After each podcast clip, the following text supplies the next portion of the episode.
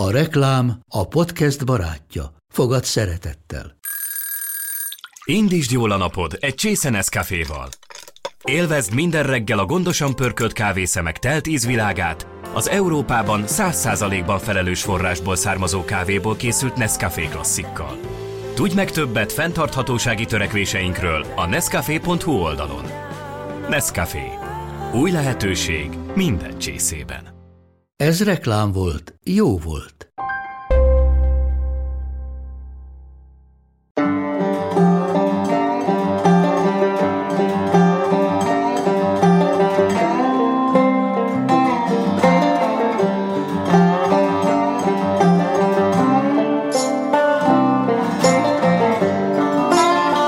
klasszikus western filmek annak idején meg annyi hőssel, legendás rablóval és pisztoly párbajjal ajándékoztak meg minket.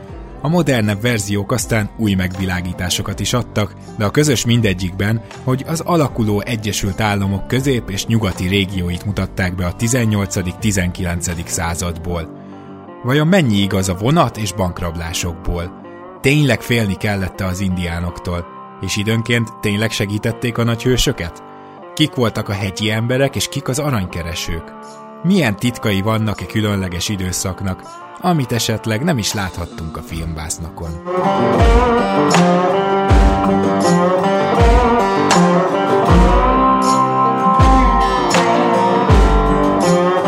Ez az Itt és Akkor podcast. Rédai Gáborral és az idők nagy kalandoraival. Amit mondunk, az történelem.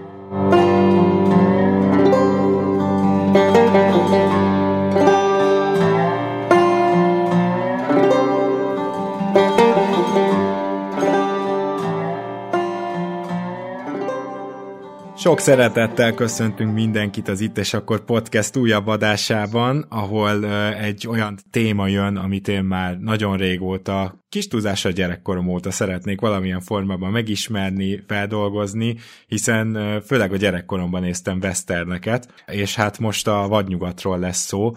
Hogyha valaki azt hinné, aki esetleg a kortársam, hogy tényleg csak a gyerekkorunkban néztük westerneket, az azért nem teljesen igaz, hiszen rengeteg dolog van, ami a western romantikát megidézi a mai filmvilágban is, hogy más nem mondjak, például az apokaliptikus filmek, zombi filmek, és ugye az űrwestern fogalmát is megismertük a Star Wars Warson keresztül, szóval a western filmeknek van klasszikus verziója, de abszolút van egy, egy nem klasszikus is, és ezen keresztül szerintem mindenki valamennyire tud csatlakozni az érzéshez, vagy, vagy tud csatlakozni a téma szeretetéhez. Na de a vadnyugattal kapcsolatban szerencsére van egy olyan magyar történész, aki ráadásul már volt is az adásunkban, és nagy örömmel köszöntöm újra, aki egy könyvet is írt konkrétan a vadnyugatról, úgyhogy most itt van velem a Rubikon Intézet főigazgatója, dr. Dr. Háner Péter, köszönöm szépen, hogy elfogadta a meghívást, Háner úr. Én is köszönöm a meghívást, és üdvözlöm a podcast hallgatóit. És én szerintem először mondjuk azt el, hogy ugye van egy ilyen Vadnyugat című könyv, amit én azóta már el is olvastam, és ez a könyv, ez bizony egy nagyon-nagyon tág időszakát lefedi az Egyesült Államok, illetve korábban inkább Észak-Amerika történetének, és hát én ezzel szeretném kezdeni, hogy határozzuk már meg, hogy via vagy nyugat, mert én próbáltam utána olvasni más forrásokból is, és nagyon sokféleképpen definiálják. Tehát amit mi a filmekben láttunk, a klasszikus western történetek, azok alapvetően a 19. század volt, amelyik az eleje, volt, amelyik a vége. Onnan is lehet tudni például, ha jól csinálták a filmet, hogy milyen pisztolyok vannak, mert ugye ezek a koltok inkább a 18. század, 19. század második felében. Tehát így meg lehet állapítani, de nagyjából ez az az időszak. Mégis én nekem az a benyomásom, hogy Háner úr a könyvében a vadnyugatnak hívja gyakorlatilag az egész Amerika meghódítására irányuló vándorlást és népvándorlást. Hát ez egy, igen, igen, ez egy nehéz kérdés, mert voltak itt az amerikaiak inkább a nyugat szót használják. A vad szót én szerintem Buffalo Bill terjesztette el, amikor bejárt a 20. század elején, 19. század végén a világot a cirkuszával, az Buffalo Bill, The Wild West of Buffalo Bill ilyen néven terjedt el. Ezért ragad hozzá a nyugat fogalmához ez a vad jelző. Amerikába kezdetben használták a határvidéket, a fontjét, ezen azt értették, hogy az indiánok országa, és van a fehér ember országa, és a köztük lévő vidék az a határvidék. Na most ez teljesen változó volt ez a fogalom. A régebbi történészek azt mondták, hogy hát a nyugat, az ugye Mississippi túli vidék, de az igazat megalva a Cooper könyvekre gondolunk, a utolsó Mohikán, ez bizony Mississippi-től innen játszódik, és a 18. század végén. Tehát inkább a fehér civilizáció, a fehér kultúra által még meg nem hódított területet nevezték nyugatnak, még akkor is, hogyha ez egy darabig az Epeles hegységtől keletre húzódott. Ugye, hogyha Mindig valaki földrajzból nem annyira van otthon, az Epeles hegység, az szinte a keleti partnál van. van, tehát hogy azért akkor ezzel nem mondunk nagyot, úgymond.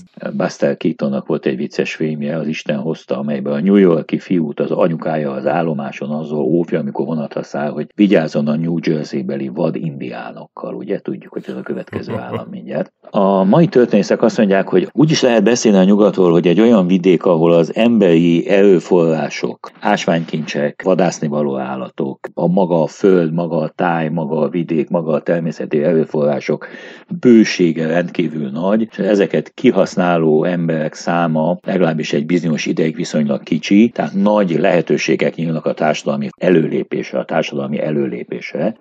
Azt mondhatjuk, hogy ez többé-kevésbé igaz, tehát aki egy lakatlan vidéken megjelent és orvosnak, ügyvédnek vagy tanárnak nyilvánította magát, hogyha tudott beteget gyógyítani, tudott ügyet képviselni a bíróság előtt, és tudott írás, olvasás, számolást tanítani, akkor az lett, aminek nevezte magát. Egy újabb definíció szerint azt mondják, hogy a nyugat az a vidék, amelybe a különböző európai, ázsiai és amerikai őslakos kultúrák keveredtek. Tehát amikor a spanyol koronádó felfedezőt a 16. században Mexikóból az indiánok köré egy fekete tolmács vezeti, na ez már a féle igazi nyugat volt, tehát ahol a legkülönbözőbb kultúrák, ázsiai, európai és amerikai kultúrák képviselői egymással kontaktusba lépnek és egy új világot alakítanak ki. Volt egy nagyon optimista nyugatkép a 19. század végén alakítottak egy Turner nevű történész, mely szerint a nyugat az a társadalmi előrelépés világa, a nyugat a bőség világa, a nyugat tette az európai embert amerikaivá, nyugatra haladva hullajtotta el az európai kultúra maradványait, és így hozott létre valami egészen különleges, vállalkozó szellemű, aktív, tevékeny, demokratikus, nőtisztelő és minden szempontból pozitív személyiséget. Hát ezt a képet,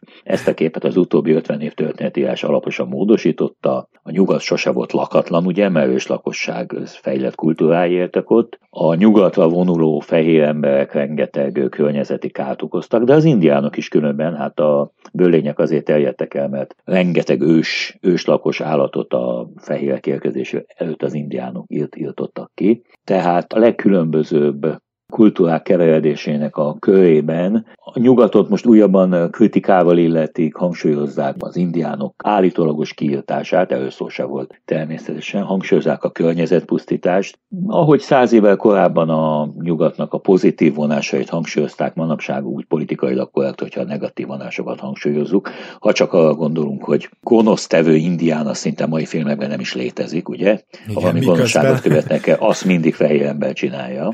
Igen, miközben miközben ugye a 70-es, 80-as évek westernjeiben meg gyakorlatilag uh, indián hát falkák. nem is persze az 50-es évek westernjeiről és a korábbiakról. Az emberi gonoszság és az emberi jóság az nem köthető különböző kulturális csoportokhoz természetesen. Igen. De ha azt nézzük meg, hogy a újabban divatos western filmek, a visszatérő például hogyan mutatta be ezt az egész nyugatot, hát elképesztő. Tehát rendkívül elfogottan mutat, mutatja be néhány újabb western film a nyugatot. Az indiánok javára, a fehér ember lovására. Na hát ez már csak azért is érdekes, mert a következő kérdésem az az lenne, hogy ez a western romantika, ez vajon minek köszönhető, mert ha csak a western filmekből indulok ki, akkor mintha az a kép tárulna a szemünk elé, hogy hogy azért ragadta meg ez annyi filmművész és, és művész fantáziáját, mert mintha az lenne a helyzet, hogy a nagy síkságon, vagy éppen a hegyekben, de a lényeg az, hogy ezek a bizonyos falvak, illetve települések, kisebb városok, ezek nagyon messze vannak egymástól, nem ér el ide a törvénykeze, és hát az embereknek, meg a hősöknek maguknak kell az igazságot megvédeni. És azt gondolom, hogy a western romantika szó szerint ezt jelenti, azt, hogy, azt, hogy igazságosztók vannak és banditák, hibák, és hogy magunknak kell elrendezni a dolgainkat, és nyilván ezért mondhatjuk az apokaliptikus filmekre is, hogy a western egy leágazása, vagy éppen az űr western is innen válik teljesen logikussá. Hát nehéz megmondani, hogy hol a határ a hagyományos akciófilm és a western között. Western arról ismerik meg, hogy a amerikai nyugaton játszódik. 17. 7-18-19. században, nagyon kevés a 20. század elején, és általában nagy egy, egy bizonyos környezetbe lejátszódó film ez, amelyekben van lélektani dráma, van akciófilm, van bírósági dráma, van háborús film, van szerelmes film, de hogyha ez az amerikai nyugaton játszódik, általában westernnek szoktuk nevezni. Uh-huh. Nehéz pontosan meghúzni ezeket a határokat. Én arra gondolok, hogy a jóval a mozi megjelenése előtt az amerikai nyugat már rendkívüli hatást gyakorolt az európaiakra. 18. század végén egyre több könyv jelent meg egy Kentucky-ba, tehát keleti partról Kentucky-ba vezető utat fölfedező vadászról, Daniel Boone-ról, akit már Byron, az angol költő, a Don Juan című elbeszélő költeményében úgy jelenített meg, mint a természet emberét. Tehát itt valahol a russzóista egyszerű ember, a természet ember, a vissza a természethez hangulat benne van. Valahogy az a tudat, ami nagyon-nagyon ősi már az ókori rómaiak úgy képzelték el, hogy a gelmánok, mivel nem olyan fejlettek, mint ők, ezek valahogy elkölcsösebbek, nemesebbek, harciasabbak, egyszerűbbek, mint a túlfinomult városban élő rómaiak. Tehát ez a gondolat, hogy a természetben élő ember az valahogy más, sőt valamilyen pozitív tulajdonságokkal rendelkezik, amelyeket érdemes tisztelni, ez egy oppant ősi emberi gondolat. És a 18. század végétől hirtelen Egyesült Államok lakói számára rengeteg természetben élő személyiség képviselhette ezeket az értékeket. Most akkor kénytelen vagyok a könyvhöz fordulni, a következő témánkra ráfordulva szeretném, hogyha beszélnék egy picit a hegyi emberekről, mert ez elképesztően izgalmas dolog. Szóval ugye a 18. században elindult a nagy nyugati átjáróknak a felfedezésére tett kísérletek, és ez még a 19. században is folytatódott. Ugye az északnyugati átjáró, mint könyvben, mint filmben, ezt tudom ajánlani mindenkinek, de nem csak ez az egy átjáró volt, hanem még jó sok. És akkor például ezeknek is a felfedezése, meg az új utak felfedezése, abban állítólag segítettek a hegyi emberek, akiket én valahogy úgy képzelek el, hogy talán, talán az indiánok, vagy az indiánok között is élhettek, lehet, hogy onnan vették át ezeket a szokásokat, de minden esetre ők olyan valakik voltak, akik hónapokat törtöttek a természetben a civilizációtól távol. Minden civilizációban vannak kívülállók nagyvárosi hajléktalanok, kóborok, otthontalan rétegek. Az Egyesült Államokban a 19. század első felében alakult ki egy ilyen csoport, akiket trappereknek, hegyi embereknek, prémvadászoknak neveztek különböző módon. Azért, mert kiderült, hogy az Európában olyan nagy kereset van a különböző állatoknak a prém, prémie, főleg a hód prémre, hogyha ők ott hagyják a civilizációt, és egy évet eltöltenek néhány csapdával felszerelve a vadonban, és egyszer egy évben fölkeresnek egy-egy várost, vagy egy találkozási pontot, ahol a, amit a kereskedők jó előre kijelölnek a számukkal, akkor be tudják szerezni a számukkal szükséges lőpolt, viszkit, kávét, néhány ruhadalabot, néhány új csapdát, és így messze érhetnek a társadalomtól, amelyet mélyen megvetettek, és hát uh-huh. amelyet úgy érezték, hogy ott őket is megvetik hegyi embereknek nevezték őket, nagyon nagy szerepük volt abban, ők, ők fedezték föl először a legkiválóbb forrásokat, a, leg, a legjobban lakható völgyeket, a legtermékenyebb területeket. A hegyi emberek fedezték föl az átjárókat, ők léptek kapcsolatba az indiánokkal. Sajnos el is terjesztették a körükbe önkéntelenül, akaratlanul a fehér ember különböző fertőző betegségeit, amire a európaiak már a középkor századai óta immunisá váltak, az amerikai indiánok sajnos nem. Nagyon sok indián törzs Budapestnek egy-két ilyen hegyi emberrel való találkozás után nagyon jelentős része elpusztult skarlátba, kanyaróba, bárányhimlőbe, olyan betegségekbe, amelyek európaiak közül már csak a gyermekeket sújtják.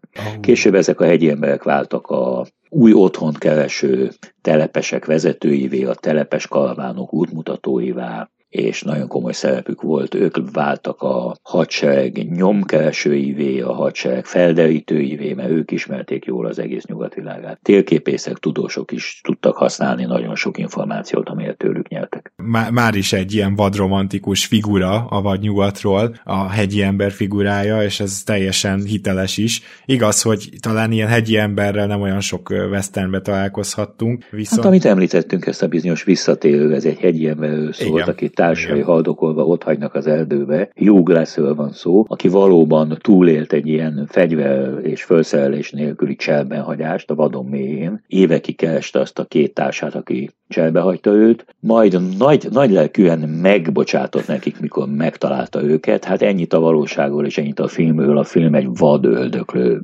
harccal végződik. Azt mindenképpen tegyük hozzá, hogy ugye e, ezek az átjárók aztán a 19. század közepére nagyjából megvoltak, és az emberek pedig még nyugatabbra is elég nagy számban elindultak. És ugye az egyik ilyen, hát ok, az mindenképpen az aranyláz volt. Nem, nem tudom, hogy hány olyan hallgató van, aki ezt tudja, hogy gyakorlatilag 1848 végén, hát az a hír terjedt el, hogy aranyban úszik Kalifornia, és 1849-ben azért elárasztották például Kaliforniát az aranyások, és a 49ers kifejezés jött létre, és hogyha valaki követi mondjuk az NFL-t, az amerikai futballt, akkor ugye a San Francisco 49ers talán most már így értelmet nyert, csak hogy egy kicsit a sporttal is összekössem a mai témánkat, de hogy, de hogy csomó ok volt, nyilván mert sokan is voltak, szerettek volna sokan még újabb vidékeket felfedezni, de például az aranyláz is egy hatalmas oka volt annak, hogy a nyugati parton, ezeken az átjárókon keresztül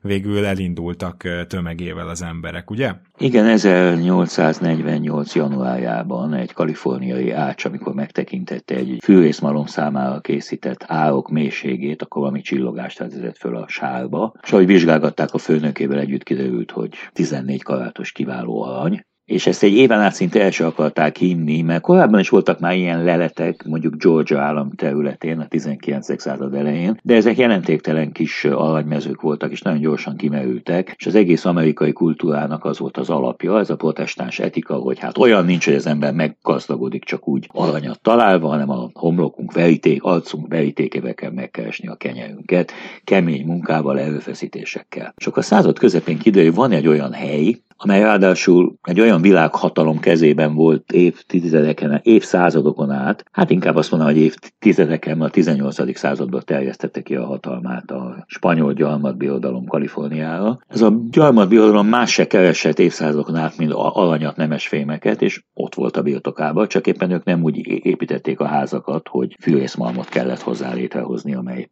ugye föl kell ásni a földet, és érdemes fákat kivágni, és érdemes patakokat elterelni hozzá, amint a spanyol birodalom maradvány állam a Mexikó, a mexikói amerikai háborúban, 46-48-as háborúban lemond erről a területről, még alá sem írták a békeszerződést, az amerikai telepesek megtalálják a világ legnagyobb arany lelőhelyét. És ezzel, amit hónapokig el se akartak hinni az ország más részein, és aztán lassan-lassan terjedni kezdett először Kanadából, a tengerészek jogotából, Hawaii-ból, Dél-Amerikából, Ausztráliából érkeznek, majd eljut a hír keletre, és hát Polk elnök, akit nagyon bíráltak azért, mert egy agresszív háborúval megnövelte az Egyesült Államok területét, és Kaliforniát az USA-hoz csatolta, hogy ilyen egyszerűen fejezzük ki magunkat. Ő azzal igazolta a tevékenységét, hogy hivatalosan közölte a rendkívüli arany lelőhelyeket Kaliforniába. Oh. Ez a hír, ez 48 második felében terjedt el, és akkor megindul az aranykeresők, a szerencsevadászok áradata a keleti partról is, vagy a nagységságon át, vagy a körbehajózva az egész amerikai kontinens. És itt most hagyj vegyem egy pillanatra át a szót, és szó szerint idéznék a könyvből. Volt még egy harmadik lehetőség is, gőzössel eljutni a Panama földszorosig, valahogy átkelni az esőerdőn és a mocsarakon, és aki nem kapta meg a sárgalázat, az a csendes óceán partján várhatott olyan hajóra, amely hajlandó felvenni. A legendák szerint ez az út csak egy-két hónapot vett igénybe, a valóságban azonban sokkal hosszabb volt. A szerencsevadászok az út folyamán fantasztikus történetekkel tartották a lelket egymásban. Elterjesztették, hogy egy kaliforniai aranyásó 16 dollár értékű aranyport mosott ki a szakállából. Egy vihar után pedig egy asszony állítólag 10 dollárnak megfelelő aranyport rázott ki a függönyeiből. Mások azt mesélték, hogy egy beteg bányász csak azután gyógyult meg, hogy egy gőzfürdőben kiizzadt magából 49,5 dollár értékű aranyport. Ez zseniális, bocsánat, el kellett olvasnom. De, de szóval azért ez is látszik, hogy itt egy ilyen utazás, az abszolút a, ma van ez az angol-magyar szó, az a hópium, tehát hogy, hogy, hogy a remény volt az, ami, ami több száz embert ott tartott azokon a szörnyű utakon, rossz több ezer, igen, között. Igen, igen, igen, igen. Hát azt mondhatjuk, hogy ennek a reménynek volt alapja. Tehát Kaliforniában tényleg lehetett egy fémtányér segítségével a patakban tapicskolva, a sarat matatva, a sarat kilötykölve a tányérból jelentős mennyiségű alanyat találni. Természetesen azok gazdagodtak meg, akik eladtak valamit az alanyás alanyásoknak, természetesen nagyon kevés, egyszerű, magányos alanyásról lett gazdag ember, de mégiscsak ott volt az alany, és ott van ma is, saját szememmel láttam, nem Kaliforniába, hanem Denver tájékán, a Sziklás hegységbe nyaralókat, amerikai rokonaim vittek autóval. Mondtam, mit csinálnak ezek a patakban? Ha ezek hobbiból alanyat mosnak. Mondtam, lehet? Még mindig van ilyen? Igen, igen, azt mondták, hogy ha egész hétvégén lötyögtetik a sarat és kutatnak, akkor néhány homokszem méretű aranyszemet biztosan találnak, de ez nem nagyon éri meg a munkát, ezt csak hobbiból csinálják. Tehát az amerikai nyugat az tényleg az előforrások, a rendkívüli mennyiségű anyagi, szellemi energiaforrások, erőforrások, kincsek, hatalmas tárháza, amely még máig tartogat meg meglepetéseket, és máig vonzó lehet sokak számára. Hihetetlen. Ez a nyugati part, ez az 1800-as évek végére akkor nagyjából be is népesedett. Ugye először csak ilyen telepek, meg táborok jöttek létre, de azért gondolom, hogy ezekből aztán később városok lettek. Kezdetben azt hitték, hogy a farmerek fognak apránként terjeszkedni nyugat felé. Thomas Jefferson, mikor megvette a Mississippi vízgyűjtő medencének nyugati részét, akkor azt mondta, hogy több száz évre szabad, nyugodt, békés terjeszkedést tett lehetővé ezzel 1803-as vásárlásával. Egyszerűen nem értették meg, hogy milyen gyorsan, milyen rohamosan töltik be ezt a vidéket. Azért tegyük hozzá, hogy máig vannak gazdátlan területek, máig lehet földet venni nyugaton, természetesen nem a legtermékenyebb és a vasúthoz legközelebb eső földeket, de máig rengeteg szabad terület van, ez egy hatalmas nagy vidék. Tehát végül is nem a farmerek indítottak meg egy lassú terjeszkedést, hanem ahol aranyat találtak, ahol bányákra leltek, ott hirtelen a semmiből megjelentek a városok először, és a farmerek csak később éltek oda. A kereskedők, az aranyások, a nyomkeresők, a hadsereg, amely rendet tart fenn, esetleg legyőzi az indiánokat, biztonságot teremt, ezek mind-mind előbb jelentek meg. 48-49-ben Kalifornia gyorsan benépesült, majd amikor Nevadában találtak nemesvényt, akkor már nem keletről, hanem nyugatról, Kaliforniából érkeztek aranyások Nevadába, és így tovább így különböző, úgy mondanám, a térkép különböző pontjain hirtelen keletkeztek lakott területek, városok, telepek, falmak, és így tovább akkor el tudjuk képzelni azt, hogy aki ott pont 20 éves volt mondjuk, az a következő 10-15 évét azt utazgatva aranyat keresve töltötte, biztos, hogy voltak ilyenek. A vasutat akartam emlegetni, mert ugye a másik nagy kérdés az 1800-as évek második felében a vasúthálózat volt, és ez viszont a western filmekből, ahogy az aranyásó sztori is, szintén szerintem bárkinek visszaköszönhet, ez pedig ugye az egész országot vagy hát úgymond a több államot átszelő kelet-nyugat irányú vasút volt, és annak a megépítése az 1860-as években, és az is egy hihetetlen történet, és hát nyilván amint beindult ez a vasúthálózat, és sikerült végül felépíteni, egyik oldalról kínaiakkal, a másik oldalról pedig írekkel építették, úgyhogy az is félmetes. Tehát amikor ez összeért, akkor azért gondolom, hogy a népvándorlás még egy újabb hullámot vett, mert a vasútnál gyorsabban biztos, hogy semmivel nem jutottak át mondjuk Kaliforniába az emberek. Igen, a keletieknek volt egy olyan képe, az, hogyha az a nagyon-nagyon gazdag Kalifornia állam, amely már 1840-es évek végén államás, ez 1850-ben államá szerveződött, hogyha ez olyan távol maradt tőlük lakatlan területek választják el, akkor előbb-utóbb megjelennek ott az európai vállalkozók, előbb-utóbb brit, francia tőkések érdekei fognak érvényesülni, Kalifornia állam kölcsönöket vehet föl, és hát ki tudja hát, ha ezeket a kölcsönöket majd különböző területi engedményekkel próbálják törleszteni, ezért az északiaknak nagyon korán az volt a tervük, hogy feltétlenül össze kell kapcsolni vasúttal Kaliforniát a keleti államokkal. A déliek ezt nagyon sokáig akadályozták, amíg a dél rabszolgatartói érvényesíthették az akaratukat a polgárháború előtti években. Ők nem akarták, mert tudták, hogy a telepesek többsége északra megy, és a lehetővé válik nagyobb mennyiségben a kivándorlás nyugatra, akkor ez az északi államokat fogja gazdagítani, és ők háttérbe szólnak. Amint kitör azonban az amerikai polgár polgárháború, a háború második évében azon a törvényt hoz a kongresszus, legkülönbözőbb rendeleteket fölgyorsítja a pénzverést, megváltoztatja a központi kormányzat szerepét, és ingyen földet ad minden telepesnek, minimális kezelési költség lefizetése ellenében a homestead a telepes törvényel, és ennek a törvénycsomagnak része az, hogy meg kell építeni azt a vasútvonalat, amely végleg összeköti nyugatot a kelettel. Ma már a számunkra ez nem olyan nagy technikai teljesítmény, a koltársak valami elképesztő örömünnepséget rendeztek országszerte az Egyesült Államokban, amikor kiderült, hogy beverték az utolsó szeget a keletet nyugattal összekötő vasúti sínrendszerbe. És erről, erről már készültek konkrét filmek, e- erről az aktusról? Ugye? Hát filmek még nem, a western filmek igen, de hát 1869-ok még nincsenek filmek. Ja, én úgy értem, hogy utólag. Utah állambeli Promontory Pointnál hajtották végre ezt a szertartást. Alany szeget vertek be az utolsó talpfába, majd azonnal kivették és eltették egy múzeum számára, máig ott megtekinthető. Ütésnyomok is rajta vannak, és egy normális szöggel helyettesítették. A két vasútársaság, a Union Pacific és a Central Pacific képviselő jelentek meg, és egymásnak átadva a hosszú nyelű kalapácsot. Nagyokat ütöttek az utolsó szeg mellé, mert ugye kiderült, hogy aki ebben nem járatosan, nem olyan egyszerű eltalálni egy méteres nyéllel egy kicsike kis szegnek a fejét. Na igen, tehát akkor így megvan, megvan most már a vasút is, Mielőtt még legendás szereplőkre rátérnénk, szeretném még megkérdezni, hogy ebben a 19. században, ugye most beszéltünk a polgárháború időszakáról, az a 60-as évek, de az indiánoknak milyen volt a helyzete, mert ugye pont ezt mondtuk, hogy a western filmek, a korai western filmekben az indián veszély jön, meg látjuk a tollakat, amint nem tudom, így az egész mm, indián törzs így utána rohamoz,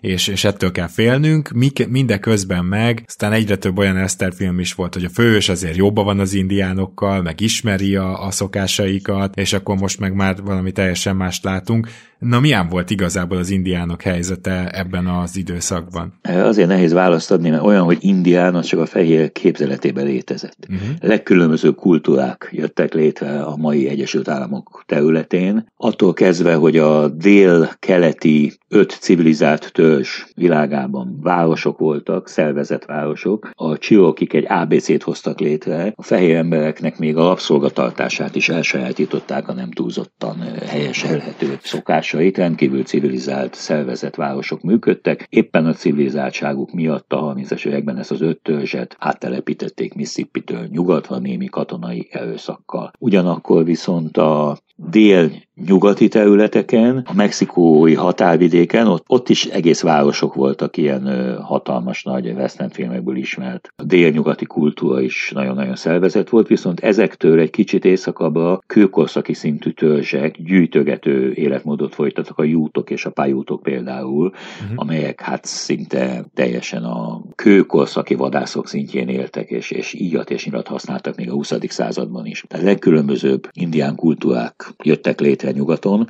A sorsuk egészen különböző volt. A indián háborúk, ezek a síkság, ha indiát mondunk, akkor általában a sziukra és a sajanekre gondolunk, a valjukra, ezek a nagy síkság kultúrájára, a bölényvadász, a lovas bölényvadász igen, kultúrájára. Igen. De ne felejtjük, ez egész városok is működtek, északnyugaton máig fennmaradtak az északnyugati halász, vadász, főleg halász közösségek, amelyek a híres fa megművelésükről voltak híresek, és mivel nem volt vonzó a terület, nem volt a területük, a arany máig szinte érintetlenül fennmaradtak. A fehérek politikája az, az, az változott az indiánok kapcsán. Sokáig azt tervezték, hogy, hogy lesz egy indián ország nyugaton, ugye őt áttelepítik a kelet, keleti részen élőket, majd ez a század közepén átalakult a rezervátumok világává, hatalmas nagy fél államnagyságú, sőt hát ennél is nagyobb területeket indián birtoká nyilvánítottak, amelyen a szövetségi kormányzat élelmet biztosít a törzseknek, lehetővé teszi a hittérítők és a tanárok működését, iskolákat, és reménykedtek abba, hogy átalakíthatják az indiánokat keresztény fehér farmerekké. Mai felfogásunk szerint ez is egy kulturális tömeggyilkosság, ugyanakkor sokkal kevésbé fájdalmas, mint a fizikai tömeggyilkosság, de indiánokat kiirtani sosem akarták. Az indiánok szegények az európaiak által áthúzolt, öntudatlanul áthúzolt betegségek miatt csökkent a számuk, és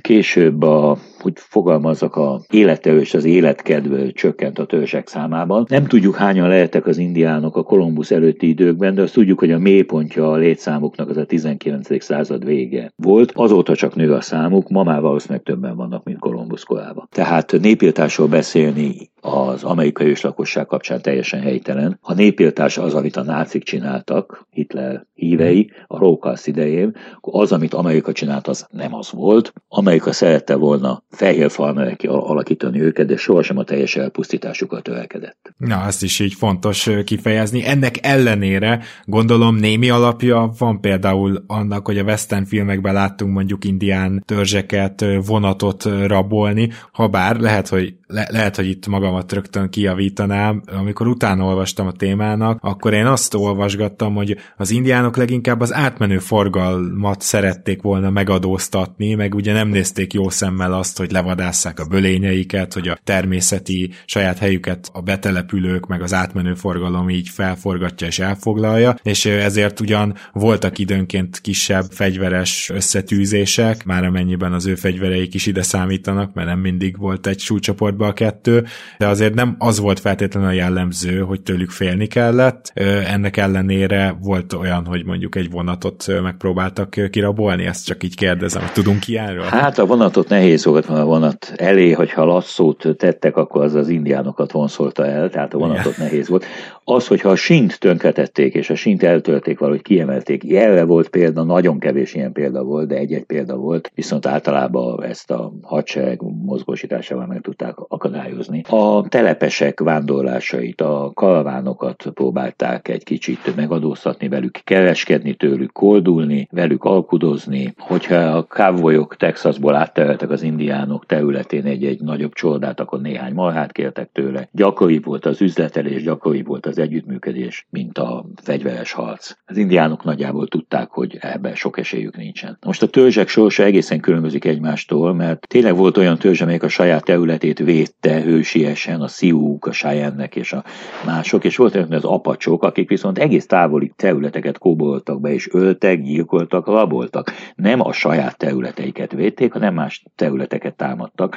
A mai filmek és könyvek és vesztelnek nem tesznek különbséget a Ülőbika, Sziú főnök és Geronimo apacs gyilkos között mind a kettőt hősnek mutatják be természetesen. Indiánok sorsa elég különböző volt, beilleszkedhettek, ha akartak a fehér emberek világába, elköltözhettek a városba, hozhattak létre ilyen közösségeket, fizettek adót, mint bárki más a munkájuk után, vagy egy rezervátumot választottak, ahol az Egyesült Államok kormányzata és az egyén között ott áll a törzsi tanács, a segélyt a törzsi tanács osztja szét, saját szabályokat alkalmazhatnak a rezervátumon belül. Egyes rezervátumokban játékkaszinók működnek, és azok nagyon meg, meggazdagodtak. Ez már Más a 19. században 19 20 nem a 20. században. Igen, mert 20. századról 20. igen, században. ez megvan, megvan. Más rezervátumokban olajat találtak, szintén meggazdagodtak, és olyan rezervátumok is voltak, ahol a szegénység, a tüdőbaj és az alkoholizmus terjedt el. Aha. Hát igen, akkor ez most megvilágította azt, hogy itt nagyon sokféle ö, ö, sors volt, viszont beszéljünk egy picit erről a bizonyos western romantikáról, hogy nagy távolság van esetleg a települések között, hogy, hogy akkor az egy szem sheriff, vagy a még, nem tudom, még van a sheriff helyettes, de hogy, hogy a kártyajátékok és mindenféle játékok is tovább vitték ezt az egész történetet, onnan is ismerős lehet, hogy, hogy ők próbálják a bűnbandákat feltartóztatni, jön az igazságosztó. Na, mennyire volt az igaz, mert én például olvastam olyat, hogy már az 1800-as évek közepére sok-sok városnak elege volt abból, hogy mindenkinek fegyvere van, és hogy egyes városokba be se lehetett lépni fegyverrel. Így van, sokkal ritkább volt a fegyveres küzdelem, a pisztolypálbaj, mint ahogy ezt a filmekből megtudjuk. A legtöbb városka inkább az un- unalommal panaszkodott, és arra, hogy túlságosan békésen, es- eseménytelenül élnek ott az emberek. Természetesen ezt bemutatni unalmas, unalmas lenne a filmeken, tehát természetesen nem, nem ezt nézzük. A rendcsinálás, a rendfenntartás az kezdetektől nagyon fontos volt a nagy lakatlan területeken először a szövetségi kormányzat nevezett ki Egyesült Államok marsalja elnevezésű tisztviselőket, akik annyi helyettes nevezhettek ki, és fegyverzhettek fel, ahányat csak akartak. Ott bíróságokat hozott létre az Egyesült Államok kormányzata, és amint elért egy meghatározott létszámot a felnőtt fehér férfiak száma, akkor államként csatlakoztattak az Unióhoz, és akkor ők választhattak a megyék, hát gófságnak nevezik, de meg gófok nincsenek Amerikában, ezért ezt nehéz lefordítani. A county élére seriffeket választottak, akik nem is annyira rendfenntartók voltak, hanem inkább adószedő tisztviselők, választott tisztviselők, és a bűnözőkkel inkább a városi marsalok foglalkoztak. Ha valaki figyel a western filmeknek az angol eredeti nyelvezetére, akkor nagyon sokszor a marsal szó hangzik el, és hát ezt sheriffnek szokták fordítani, ez a kettő nem ugyanaz. A sheriff az a megyei tisztviselő, a marsal a városi. És hát a részegekkel, a bűnözőkkel a marsal számolt le, a city marsal. Értem, értem, értem. Voltak-e bankrablások, mert hogy itt megint csak próbáltam kutatni, és igazából azt találtam, hogy a legtöbb ilyen városka vagy település azért tudta azt, hogy a bankot meg kéne védeni, úgyhogy sokszor például a sheriff hivatal vagy marsal hivatal az a bank épületében volt, vagy szomszédban, tehát hogy azért nem volt olyan egyszerű egy bankot kirabolni, mint ahogy némely western filmből tűnik. Nem, és a szövetségi kormányzat mindig ott volt a közelbe, valamilyen katonai bázis képviseletébe, a vasúton megérkezhettek detektívek, nyomozó ügynökségeket alkalmazhattak, tehát nagyon ritkán került so olyan pálviadalokra, vagy olyan, olyan lövöldözés, ami a legtöbb híres western filmben megtalálhatunk. A Wyatt Earp és a Clanton fiúk híres pisztolypárbaj az OK Kalámnál, ez egyetlen perc alatt játszódott le, hát azóta elképesztő mennyiségű western film idézte föl, és néha fél órára is elhúzzák ezt a fegyveres harcot. Hogy mennyire lőttek gyorsan a koltársak, ezt onnan tudjuk, hogy volt egy olyan játék, hogy az ember a fölemelt keze fejére helyez egy dollárt, majd kirántja a fegyverét, és elsüti, mielőtt még a dollár földet élne. Most a gyorsítás, a gyorsulás számát és a átlag testmagasságot figyelme véve ez kiszámítható, de persze ez nem célba lövés volt, ez csak egy gyors fegyverrántás volt. A korabeli fegyveres harca nagyon jellemző a Johnson megyei háború, amikor egy nyugati megyében oly sok marháját, a Wyoming egyik megyében oly sok marháját rabolták el a telepesek a nagygazdáknak, hogy ezek Texasból hoztak rendfenntartókat. Kis telepesek veszélyeztették magukat, és egy nap bekerítették a rendfenntartókat, és egy egész napon át lövöldöztek egymásra a rendfenntartók és a rájuk támadó Hát mondhatnám, hogy malhatól vagyok, mondhatnám, hogy kis telepesek, akik szabadon bántak a nagy gazdák malháival. Igen? Az egész napos lövöldözésnek egyetlen halálos áldozata volt egy texasi, aki véletlenül lábon lőtte saját magát. Oh. Tehát ezek az, hogy 20-30 méteres távolságban valakit pontosan a szemek között találnak el, ezek természetesen legendák. Mint hogy legenda a gyorsan kirántott fegyver, célzás nélkül nem lehet eltalálni semmit. Legenda az a bizonyos legyezés, amikor a egyik kezünkkel gyorsan a kakast háthögtjük a másik kezünkbe tartott kolton. Ha az ember rácsap a saját fegyveré, akkor se tud vele célba lőni. Wyatt Earp és mások, akik nyilatkoztak a sajtónak, elmondták, hogy voltak kitűnő pontos lövészek, de ezek mindig célra tartott, az arcuk előtt hosszasan karral kinyújtott fegyverrel céloztak alaposan, és nem ilyen hirtelen kirántva a fegyvertartóból. Ezt a cirkuszosok terjesztették csak el olyasmit olvastam, hogy az a Colt, ami akkoriban revolverként, vagyis hát gyakorlatilag mint, mint, mint kézi pisztolyként elterjedt, az 3-4 méternél messzebbre már nem, hogy nem volt pontos, hanem hogy alig lehetett valakit eltalálni vele. Tehát azért ezek a fegyverek, ezek még nem voltak pontosak, és akkor még finoman fogalmaztam. Hát fegyvere válogatja, tehát a hosszú puskák, azok már 18. század végét a Kentucky rifle, a Kentucky puska az 200 méter elég pontosan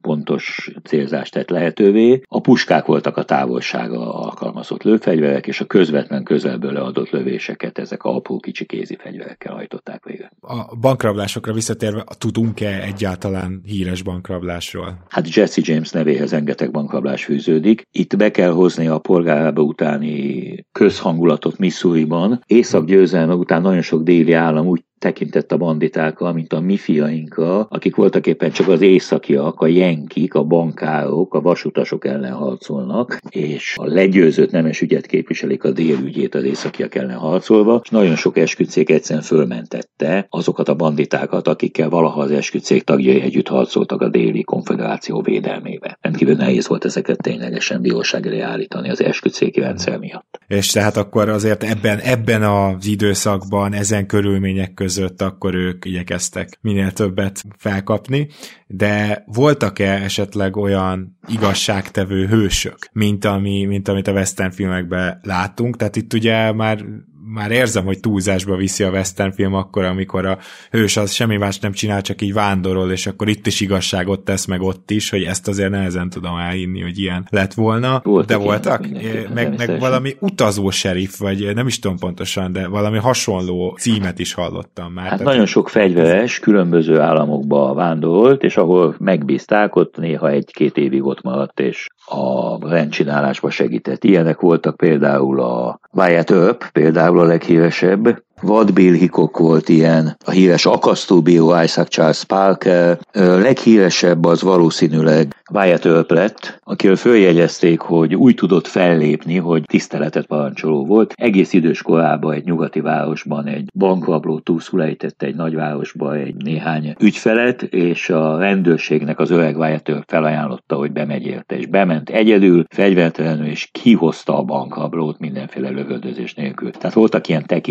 tekintélykeltő figurák, mint Vadbír Hikok, Wyatt Earp és mások, akik puszta férfias kemény fellépésükkel tiszteletet tudtak ébreszteni. Azt mondják az ilyenekre, hogy lövés volt a szemükbe. Oh. Jackson tábornoka használták ezt, hogy miért engedelmeskedtek Jackson parancsainak, mert neki lövés volt a szemébe. Egy igazi nyugati bűnöző az pontosan tudja, hogy mikor számíthat arra, hogy lőnek rá, és mikor nem. Értem, értem. Ha már a bűnözők eh, voltak-e legendás bűnözők, mert tudom, hogy egy-kettő mindenképpen volt, és eh, mi köthető a nevükhöz, és ők, ők csak a western filmeken keresztül a 20. században lettek híresek, vagy esetleg már akkor elterjedt a hírük? Ez egy nehéz kérdés, mert az amerikai nyugaton a legenda együtt terjedt a valósággal. Tehát Kit Kelson, a híres nyom, nyomkereső és vadász mesélt egyszer arról, hogy egyszer egy indiánok által elrabolt nőket akart kiszabadítani, és társadalmal együtt az indiánok nyomába járt, és az indiánok elhagyott tábortüzénél talált egy félig elégett ponyvaregényt, ami saját magáról szólt, Kit Carsonról, arról, hogyan menti meg az asszonyokat, akiket elraboltak az indiánok. Itt már a valóság és a legenda egész kulcsán összemosodik, és Kit Carson végülis nem tudták a nőt kiszabadítani, csak a holttestét találták meg, vele végeztek az indiánok, és Kit Carson élete végéig nagyon szomorúan emlegette, hogy valószínűleg az illető hölgy olvasott róla egy ponyvaregényben, és bízott benne, hogy meg fogja őt találni. Vagy a másik híresség Buffalo Bill. Buffalo Bill nem csak egy cirkuszos volt, aki a vadnyugatot játszotta el a keleti nézők előtt, hanem egy tényleg egy nyomkereső, vadász, nyugati ember, indián harcos, aki harcolt az indiánokkal, majd ezt eljátszotta keleten, majd visszament nyugatra, és olyan jelmezekben segítette a hadsereg tevékenységét, kereste az indiánok nyomát, amelyeket keleten viselt, majd amikor bejött a film a, 10, a 20. század elején, akkor valódi helyszíneken próbált valódi indiánokkal filmet forgatni, persze nem tudta, hogy a fikció és a valóság az nem azt jelenti, hogy megfelelő helyszínen kell forgatni, tehát nem attól lesz valami valószerű, hogy tényleg valódi indiánok szerepelnek benne, hanem a formától. Tehát Buffalo Bill életében is teljesen összefonódott, szétválaszthatatlanul ez a legenda és a valóság. És akkor talán még beszéltünk Jesse Jamesről. Jesse James az, az maga nagyon-nagyon szerette, hogyha könyveket írnak róla és cikkeket írnak róla, és a féle Robin Hood-szerű hősnek tartotta magát, aki ugyan a gazdagoktól abból, ha nem is osztja szét a szegények között, és hát ő talán a híressége tette tönkre, hogy olyan komoly vérdíjat tűzte ki a feje, hogy a saját társai közül akadt olyan, aki szívesen végzett vele a vérdíj fejébe. Majd az illető, ő bejárta a vadnyugatot azzal, hogy ő az az ember, aki ő lőtte le Jesse James-t, és hol kifütyülték, hol meg megéjjenezték, majd vele is végzett valaki, aki valószínűleg azzal járt ebben a nyugatot, hogy ő az ember, aki lelőtte azt az embert, aki lelőtte Jesse James-t. és ismétem, hogy a 18. századtól európai hőpiatírók, európai újságírók, költők fölidézik ezt a vadnyugatot, híressé tesznek almanachok, újságírók, hőpiatok, egyeseket, David Crocketet például. David Crockett, aki a texasi Alamo ostamánál esett el 1836-ban, David Crockett látta saját magát egy New Yorki színpadon. És amikor nagyon éjjelzett a közönség, akkor a színésszel kénytelen volt kezet fogni, a színésszel, aki őt magát alakította. Tehát itt aztán tényleg a fikció és valóság egészen furcsán összekeveredik. És találkozik, igen. Hihetetlen lehetett ilyen szempontból vagy nyugati hősnek lenni, úgyhogy még a saját életemben is legendává válok. Tehát azért ennek biztos volt egy egészen különleges íze. A másik pedig, hogy gondolom ez sokakat inspirált a kalandvágyókat, hogy akkor esetleg keljenek újra útra, hogy ismerjék meg a vadnyugatot, akár csak felfedező útra, akár új életet kezdeni, akár hogy nem tudom én olyan eh, hivatalokat foglaljanak el, vagy olyan állásokat, amit mondjuk a keleti parti városban nem tud. Ez, ezek további okok is lehettek valahogy. Eh, hát ez egy komoly, igen, igen, a nyugatnak hatalmas jelentősége volt, csodás fényképek maradtak ránk a Kalifornia alanyásokról. Az egyik fényképen egy urat látunk, aki ö, rengeteg fegyverrel, ásóval csákányal, kapával, gold föliratú zsákkal felszerelve fotóztatja magát, és ki sem moccant Pennsylvania államból, és a lábát se tette be nyugatra. Az se rossz. Van-e esetleg bármi olyan tévhit, amit itt a vadnyugattal kapcsolatban a mostani közbeszéd terjeszt, vagy, vagy ami mostani úgy érzi Áner úr, hogy a köztudatban benne van, de jó nagy tévedés, vagy a én nagy részét kibeszéltük azért? Hát nagy részét kibeszéltük engem, főleg azzal, amikor arról beszélnek, hogy kiirtották az indiánokat. Nem írtották ki az indiánokat, indiánok a fehérek behúzott betegségeibe haltak bele, nagyon nagy számba. A 20. században azonban a Franklin Delano Roosevelt New Deal korszakában a szövetségi kormányzat a 30-es évektől mindent megtesz az indián kultúra támogatására, ezt ritkábban is említjük, mint uh-huh. ahogy kellene. Értem, mert gondolom nagyon jól hangzik az, hogy hát érkezett a fehér ember, aztán mindenkit meggyilkolt, de közben pedig ugye ez egy ugyanolyan kulturális összeütközés volt valójában, mint ami minden egyes hódításnál és úgymond területszerzésnél megtörténik. Világ történelem minden részében és minden táján. Így van. Hát a legjobb példa erre az Kamencsik legfőbb főnöke, az egy fehér félvér volt, Rendkívül érdekes történet, a leghíresebb elrabolt nő története Cynthia N. Parker 9 éves korában rabolták el Texasból 1836-ba, és egy gyermektelen Comanche indián pár fogadta őt örökbe. Róla mintázta Ellen Lömé 54-ben megjelent, 1954-ben megjelent The Searchers, a Kutatók című könyvének hősét. Ennek alapján rendezte meg John Ford két év múlva a Kutatók című legendás western filmet John Wayne főszereplésével. Cynthia N. Parker-t tíz év elteltével két kormányügynök találta meg, de már nem akart visszatérni a fehérek világába, uh-huh. úgyhogy őt először az indiánok rabolták el, majd a fehérek rabolták vissza. Ez a fehérek világa félelemmel és rettegéssel töltötte őt el. Okonok kézről kézre adták, senki sem tudott mit kezdeni vele. Viszont a Kamencsi között élő fia, Kana, aki Kana Parker nevet vette föl, Egyesült Államok egyik legjobban megbecsült híressége lett, 1850 körül születhetett, és először harcolt a különböző háborúkban, 1870-es években. Ő győzte meg a Comanche indiánokat az ellenállás értelmetlenségéről, megadta magát, és azonnal a huga és alkonai iránt tudakozódott 1875-ben. Ezután ő lett a Comanche indiánok legfőbb főnöke, nagy házat építetett az oklahomai rezervátumban, csillagos ház néven emlegették, mert 14 csillagot festett rá, hogy több legyen neki, mint az amerikai hadsereg tábornokainak. Itt élt 7 felesége, 19 gyermeke, számtalan vendége társaságába, és elfogadta, hogy gyerekei a fehérek iskolájába járnak. Az indián ügyek törvényszéke békebiójává választották 1880-as évek végén. Őt tekintik az őslakos amerikai egyházi mozgalom a Piuti kultusz egyik alapítójának, amikor egy tisztviselő megpróbálta lebeszélni a több, több nejűségről, rá, rávenni, hogy válaszol ki egyet a feleségei közül, közül, akkor Kanapálke azt mondta neki, rendben van, de a többinek majd maga mondja el.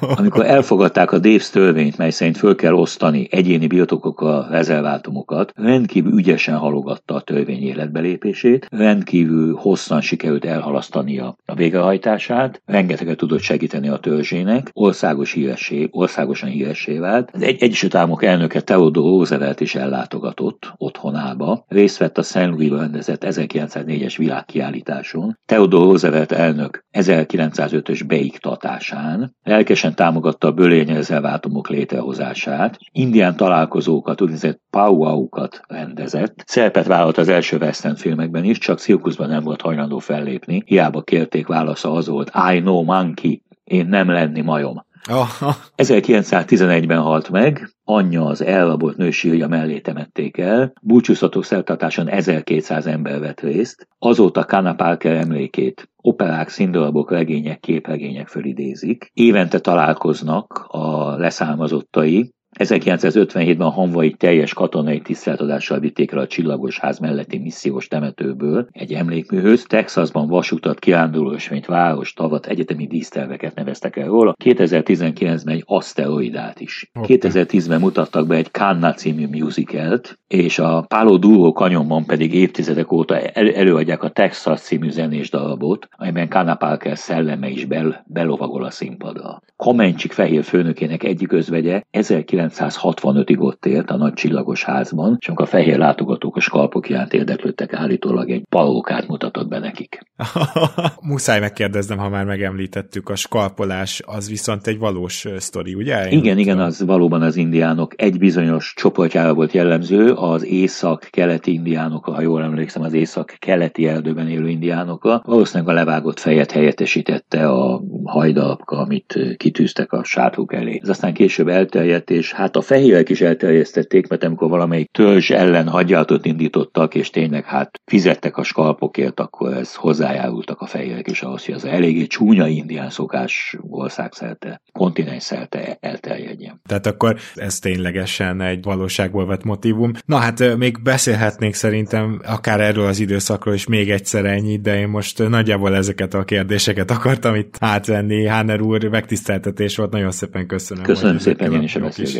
Sztorikkal jött, és remélem, hogy máskor is várhatom majd. Nagyon szívesen máskor is. Kedves hallgatók, én most akkor elköszönök, és mi elköszönünk. A következő adás az, ha minden jól megy, akkor valamennyire az ünnep köré csoportosul majd, de azért szerintem jó kis idő, időutazás volt ez a 19. századi Amerikába. Rédai Gábor mellett búcsúzik a segédszerkesztő Katona Csaba, a producer párosunk Román Balázs és Hampuk Rihád, és ne felejtjétek, amit ma mondtunk, az már történelem.